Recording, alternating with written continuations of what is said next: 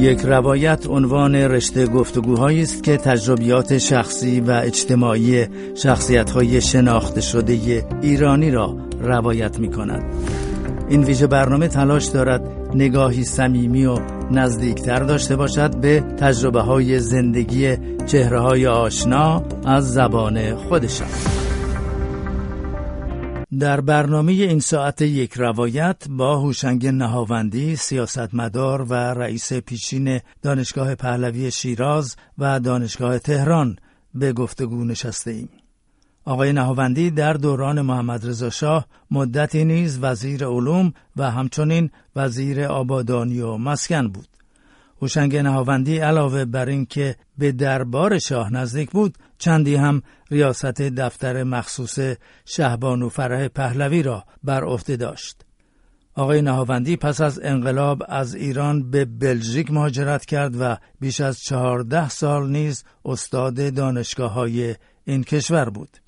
هوشنگ نهاوندی بیش از ده جلد کتاب به زبانهای فرانسه و فارسی منتشر کرده که آخرین کتاب او با عنوان رضاشاه فرزند ایران به تازگی انتشار یافته است. در این برنامه در مورد کتاب رضاشاه فرزند ایران و همچنین آخرین روزها در دربار محمد رضا شاه از او جویا می شویم.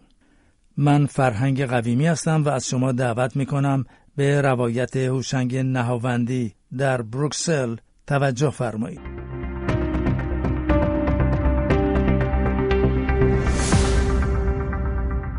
با سپاس از لطف شما آقای دکتر نهاوندی ابتدا از تازه ترین کتاب شما آغاز کنیم کتابی با عنوان رضا فرزند ایران از انتشارات کتاب در لس آنجلس اول از همه بفرمایید که چه موضوعی موجب شد که تصمیم گرفتین در مورد زندگی رضا شاه بنویسین؟ در درجه اول برای اینکه دلم می‌خواست ایرانی ها به خصوص جوانای ایرانی یک دید کاملی از زندگی رضا شاه داشته باشند. و بعد از این برای اینکه رضا شاه نه رضا شاه بلکه رضاخان میرپنج که بعد از چند روز سردار سپه شد ناجی ایران بود در یه موقعی که ایران داشت متلاشی می‌شد و میبایست ایرانی ها متوجه بشوند که در حال حاضر هم به یک رهبر احتیاج دارند برای اینکه ایران رو از این وضع بسیار نامطلوبی که داره نجات بده.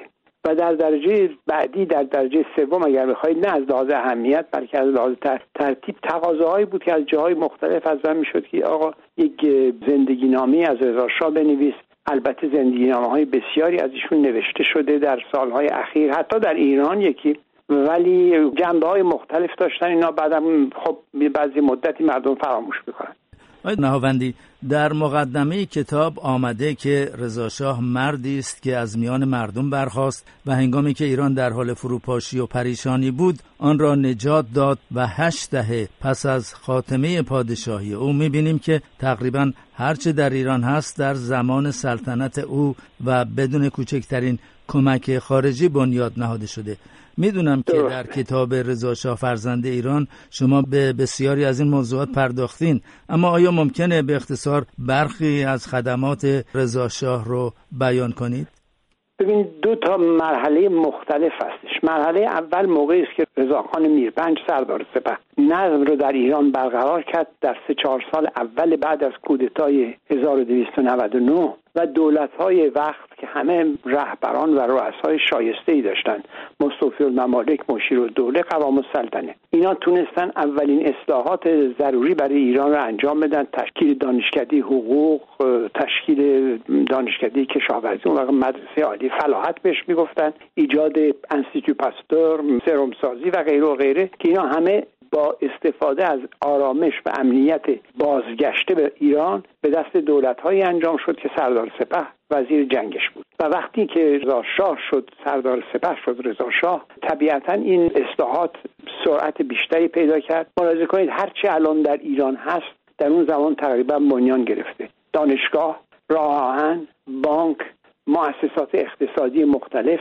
همه البته الان چیزایی یعنی چیزایی که به خصوص در پایان سلطنت اعلیحضرت محمد رضا شاه بود. خیلی فرق داره با این چیزایی که الان هست. ولی به هر حال هر چه هست در ایران امروز فکرش و اندیشش باید گفت در درجه اول از امیر کبیر شروع شد و بعد در زمان رضا شاه شکل گرفت. آرزوهای مشروط خواهان ایران رو رضا شاه بهش تحقق بخشید. اینها رو باید جوانهای امروز ایران بدانند که خوشبختانه می‌دانند کما اینکه در تظاهرات بسیاری که در یک سال اخیر صورت گرفت.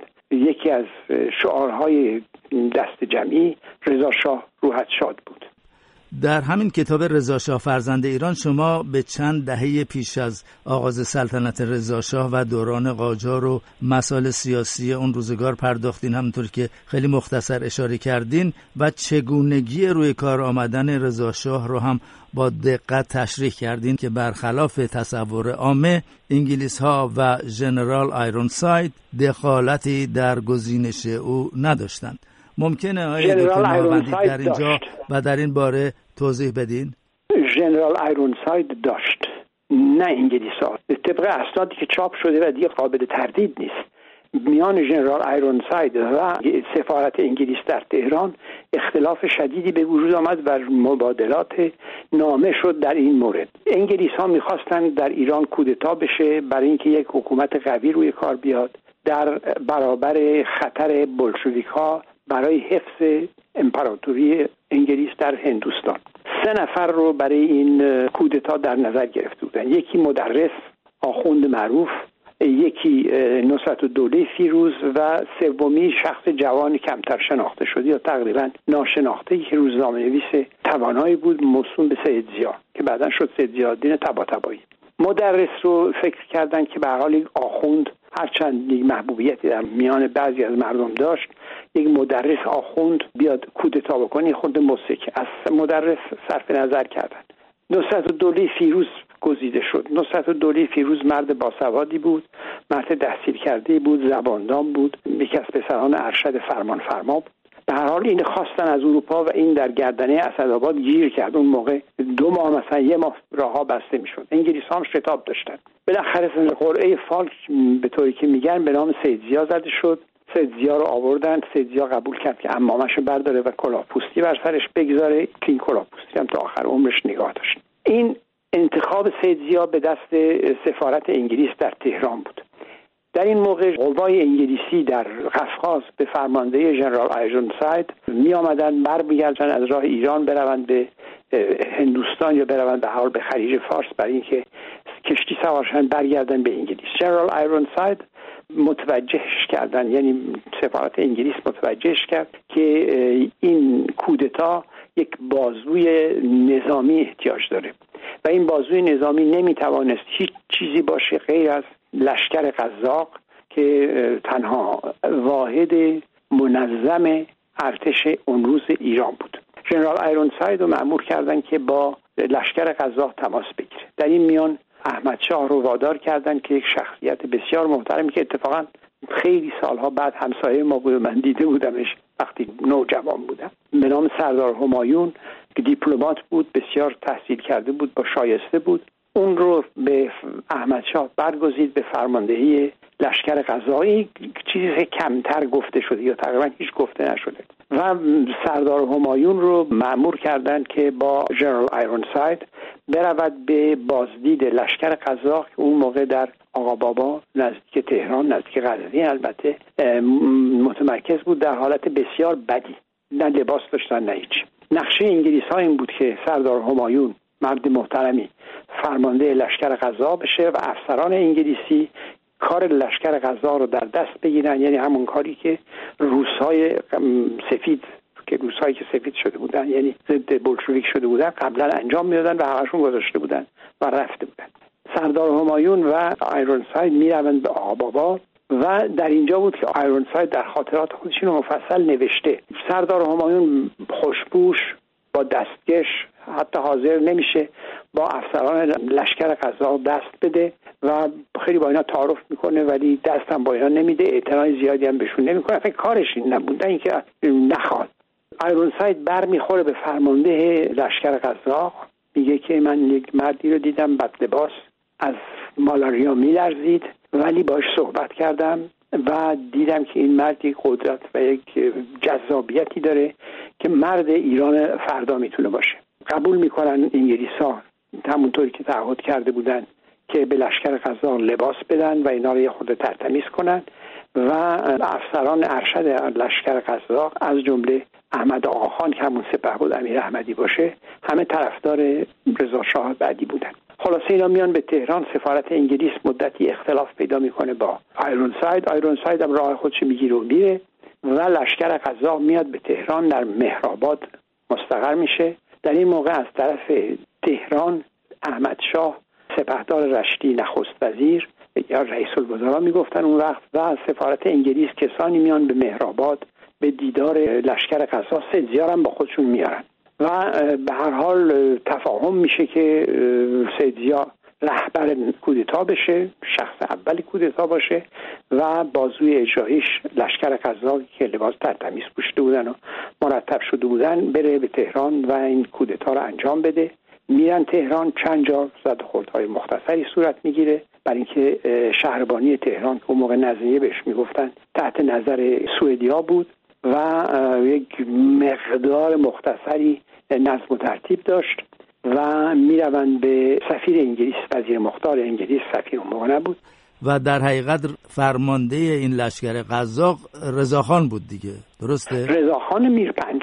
میرپنج می‌شود گفت سرتیب مثلا. و سفیر وزیر مختار انگلیس می رود پهلی احمد شاه و فرمان نخست وزیری سید زیا رو می‌گیره و بین سید زیا و رضاخان از همون روزهای اول اختلاف پیدا میشه. رضاخان دلش می‌خواست وزیر جنگ بشه. سید زیا زیر بار نمیره. ماجور مسعود خان کیهان رو که اونم من میشناختم استاد دانشگاه تهران بود مدت کوتاهی هم. خیلی بعد از شهریور وزیر آموزش و پرورش شد. مرد فاضل محترمی بود. ماجور مسعود خان کیهان رو وزیر جنگ می‌کنه. ولی احمد شاه در اینجا بازی خیلی ماهرانه می‌کنه. بلافاصله به رضاخان میرپنج لقب سردار سپه میده. از اینجا بود که ماجرای این دو نفر شروع شد و رضاخان شد عملا فرمانده کل قوا و ماجور مسعود خانم بعد از این مدت کوتاهی کنار رفت و رضا خان در کابینه بعدی یعنی کابینه قوام السلطنه به وزارت جنگ منصوب شد. بله. و در این بین انگلیس ها کمتر نقشی داشتند. در واقع کسی که رضاخان رو به جلو هل داد همون جنرال آیرون ساید بود. به در دقیقا اینطوره و تمام اسناد و مدارکی که موجوده همین رو نشون میده. کما بیش بخش زیادی از کتاب رو روایت کردین. اما صرف نظر از مسائل و کارهای سازنده که رضا شاه کرد تغییر لباس و کلاه پهلوی کشف هجاب نیز از جمله اقدامات اجتماعی سیاسی رضاشاه بود. به ویژه در این روزها که اعتراضات نسبت به هجاب اجباری در ایران گسترش پیدا کرده و جنبش زن زندگی آزادی ابعاد جدیدی رو به وجود آورده با توجه به نفوذ روحانیون وقت چطور رضاشاه تونست با اقتدار کشف هجاب رو عملی کنه. خیلی دیگر از تصمیمات رضاشاه با مخالفت روحانیون انجام شد. فراموش نکنید که رضاشاه اول طرفدار جمهوری بود.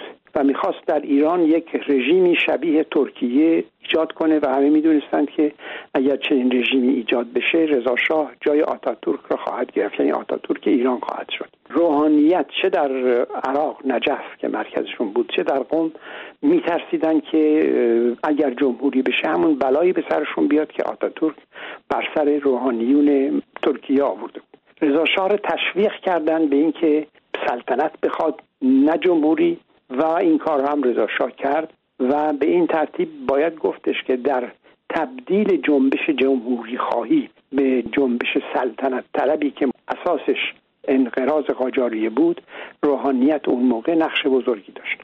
ولی رضا شاه اصلاحاتی رو که در سر داشت فراموش نکرد. کارهای دیگری هم کرد که کمتر دربارش نوشته شده من جمله این که معاملات مختلف رو که در اختیار روحانیون بود آخوندها ملاها از اونها سلب کرد به دادگستری جدید ایران که مرحوم داور از بزرگان اصلاح طلب ایران. مرحوم داور پایگزارش بود. تفیز کرد و تبدیل مدارس و غیره و غیره و به این ترتیب جلوی مداخله روحانیون رو در امور غیر شرعی گرفت و در حقیقت بنیانگذار جدایی مذهب از سیاست شد و اما چطور؟ رضا شاه تونست که این ماجرای کشف و حجاب رو در واقع عملی کنه با توجه به اینکه نفوذ روحانیون خیلی زیاد بود در اون موقع همطور که اشاره کردیم.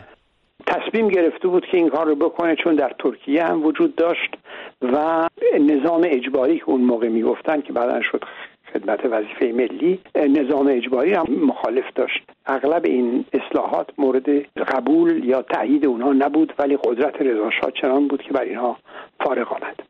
در اینجا آیه نهاوندی اگر موافق باشین بپردازیم به کتاب دیگر شما که چند سال پیش با عنوان محمد رضا پهلوی آخرین شاهنشاه با ایو بوماتی نویسنده و پژوهشگر فرانسوی نوشته بودین که توسط نشر کتاب به فارسی ترجمه و منتشر شده. البته این رو هم اضافه کنم برای شنوندگان گرامی که در دوران محمد رضا شاه آقای هوشنگ نهاوندی علاوه بر ریاست دانشگاه شیراز ریاست دانشگاه تهران مدتی هم وزیر علوم و همچنین وزیر آبادانی و مسکن بودند. و چندی هم رئیس دفتر مخصوص شهبانو فرح پهلوی بودین. آقای نهاوندی بنابراین به دربار شاه نزدیک بودین. از اون دوران به دربار شاه نزدیک نبودم. به خود شاه نزدیک بودم و افتخار می‌کنم. از اون دوران برای ما بگین و نظرتون رو هم درباره شخصیت محمد رضا شاه می‌خوام بپرسم. او چگونه مردی بود؟ خیلی مشکل پاسخ کوتاه به این سوال شما دادن. محمد رضا شاه مردی بود که واقعا من احساس می‌کردم برای اینکه سالها مرتبا ایشون رو می‌دیدم مخصوصا در ماهای آخر. عاشق ایران بود و اون هم مرتکب اشتباهات زیادی شد هیچ تردید نیست. دو سال بعد از 28 مرداد تقریبا قادر اصلی در ایران محمد رضا شاه بود. محمد رضا شاه اولا یه مرد بسیار باسوادی بود. این نکته است که باید گفت تاریخ ایران رو خوب می‌دونست تاریخ دنیا رو خوب می‌دونست. در ژئوپلیتیک یعنی روابط اقتصادی اجتماعی جغرافیایی با سیاست بین واقعا استاد بود. به دو زبان خارجی به طور کامل تسلط داشت به خصوص به زبان فرانسه کتاب میخون روزنامه های و مجلات خارجی و بسیارش رو میخون مرتب و این یکی از محاسن اصلیش بود. بسیار آدم معدبی بود و با همکاران خودش تا جایی که من اطلاع دارم با رعایت ادب رفتار می‌کرد. ولی اون چیزی که بیش از همه من در شاه میگم شاه برای اینکه برای من شاه اونه. دیدم و پسندیدم و تحسین می‌کردم و تحسین می‌کنم عشقش به ایران بود. واقعا وقتی اسم ایران رو میشنید یا یه تجسیدی راجع به ایران بهش می‌گفتن که به نفع مملکت ما بود منبسط می‌شد خوشحال می‌شد و این خیلی برای من تاثیر آور بود. یادم هست یه روزی همکار بسیار محترم خدا رحمتش کنه دکتر مفیدی که مقام رئیس دانشگاه بود به ریاست یا معاونت انجمن بین المللی مبارزه با سرطان انتخاب شد در یک کنگره در لیون. و من این خبر رو به علازت دادم که فلانی انتخاب شده به این کار. واقعا مثل که چیزی بهش داده کادو بهش داده باشن. خوشحال شد که یک ایرونی به این, به این سمت انتخاب شده و از این قبیل موارد خیلی زیاد بود.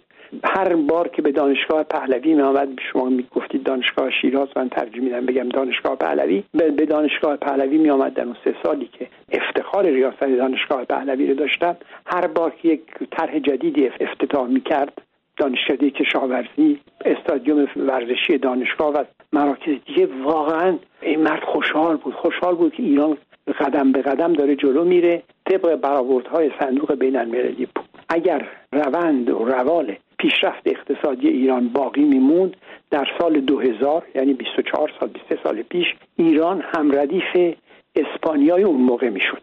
ولی اگر همون روند ادامه پیدا می‌کرد ایران امروز یکی از قدرت های اصلی دنیا بود. و شاید شاید در من حتما یکی از علل اینکه بعضی از سیاست های خارجی حمایت کردند از انقلاب ایران این بود که از قدرت ایران در منطقه بیم داشتند.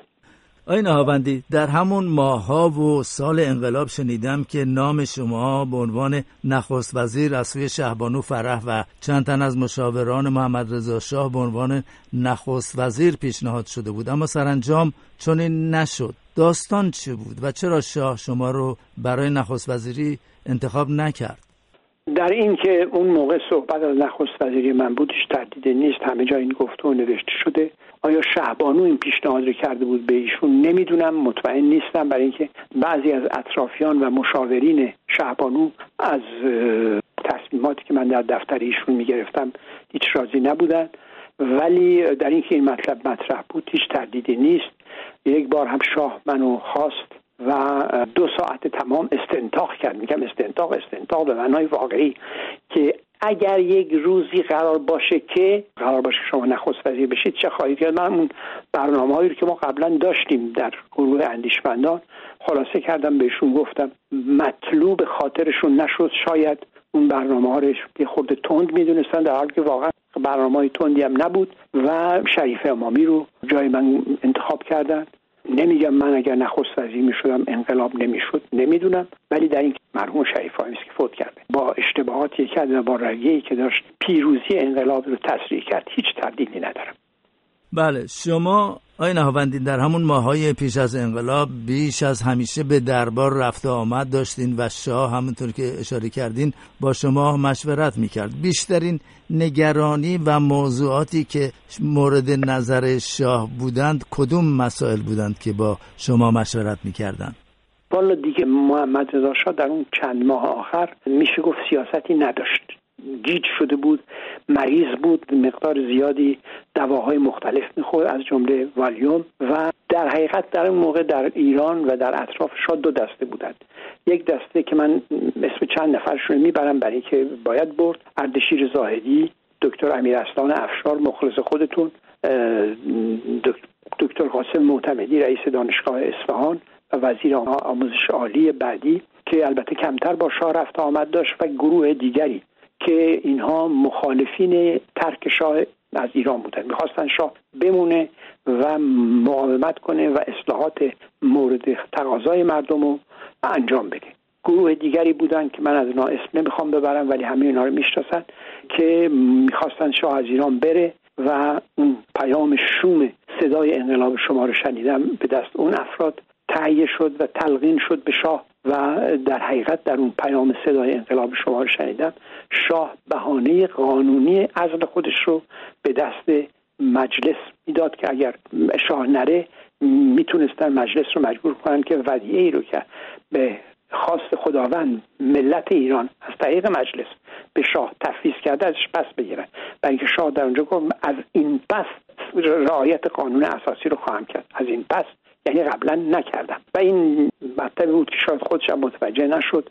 به این دلیل که همه نوشتن نه من که وقتی این متن رو دادن آقای خدا رحمتش کنه دکتر امیر اصلان افشار نوشته شاپور غلامرضا نوشته و دیگران.